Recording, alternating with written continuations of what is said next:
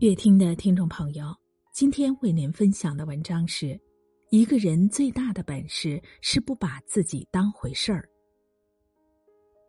朗读者第二季收官，邀请了余华作为压轴嘉宾。一提到余华，很多人会肃然起敬。作为中国当代文学的先行者，评论家们称赞他行文简练，但余华却在节目里说，别人都说我的文章语言简洁，那是因为我认识的汉字少。不知道你有没有发现，越是有本事的人，越是不把自己当回事儿。麦兹纳有一句名言，不要把自己看得太重要，没有你，地球一样转。话虽简单，但生活中很多人总会高估自己的位置。人生最大的愚蠢，一是不把别人当回事儿，二是太拿自己当回事儿。那些有真本事的人，最是谦卑自守，没有身份感。去年纪录片《时代我》爆火，让我印象最深刻的是袁隆平三位孙女的一段采访。在采访中，他们说到了一件趣事，老师曾问其中一个女孩，知不知道爷爷是干嘛的？令人意外的是，女孩居然说，我爷爷是天天看天气预报的。看到这里，内心莫名触动，不敢想象袁隆平这样一位有名望的人物，孙女儿却连他是做什么的都不知道。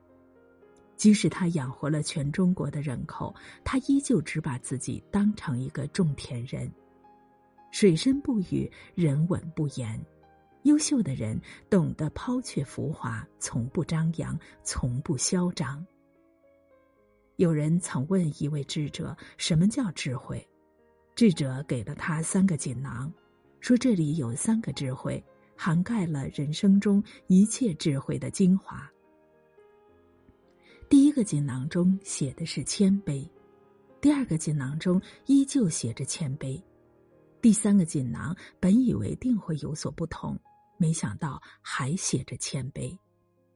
真正的智者走过沙漠，见过大海，攀过高山后，也认清了自己的渺小和浅薄。苏格拉底被誉为古希腊最智慧的人，可是他听到这个称号后，诚惶诚恐地说，我一无所知，除了知道我一无所知。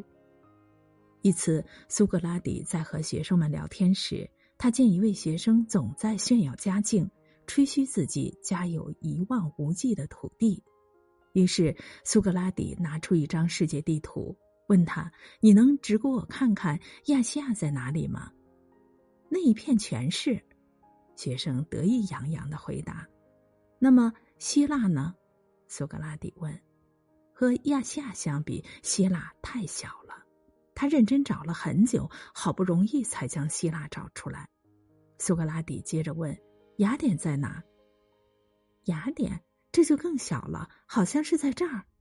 学生指着地图上的一个小点说。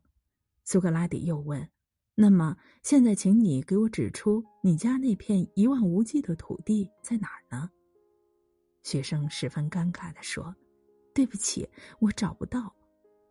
从那以后，这位学生再没有向任何人炫耀过自己的家境。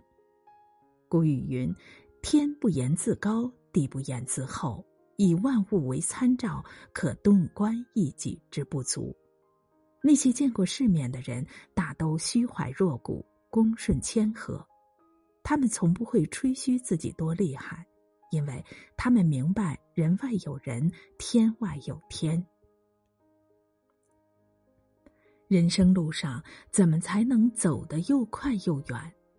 很赞成樊锦诗曾说的一句话，不要太把自己当一回事儿，要把事情当一回事儿。人须在世上磨，方能立得住。90年代的中国流传着一句话，不少新方人说起中国，都知道三样东西：天安门、长城和巩俐。作为第五代中国导演的廖斯，巩俐身上的标签有很多。30岁，戛纳电影节评委；33岁，柏林电影节评委会主席； 35岁威尼斯电影节评委会的主席，华盛顿邮报全球年度5位伟大演员之一。但就是这样一个巨星，丝毫没有架子，只专注于做自己的事。孙红雷曾在一个采访中说巩俐，他是我见过的最敬业的演员。出演秋菊打官司时，为了说好陕西方言，巩俐去陕西农村待了近半年，最后说出的陕西话把当地的村民都唬住了。拍《艺伎回忆录》时，导演打算让替身完成一场高难度的扇子舞，但他拒绝了。为了这个镜头，他足足练了5个月，每天需要练习2000下。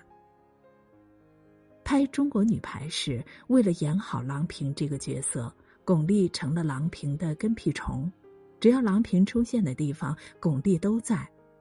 一次，郎平的女儿白浪在片场见到巩俐，都情不自禁地说：“这就是我妈妈。”以至于有段时间，业内一直盛传巩俐每演一个新角色都能解锁一个新技能，但她呢，却并没有把自己当回事儿。我不是一个明星，我一生只想做个好演员。巩俐从不参加综艺节目，甚至连个人微博也没有，唯一琢磨的事情就是怎么演好戏，对自己的作品负责。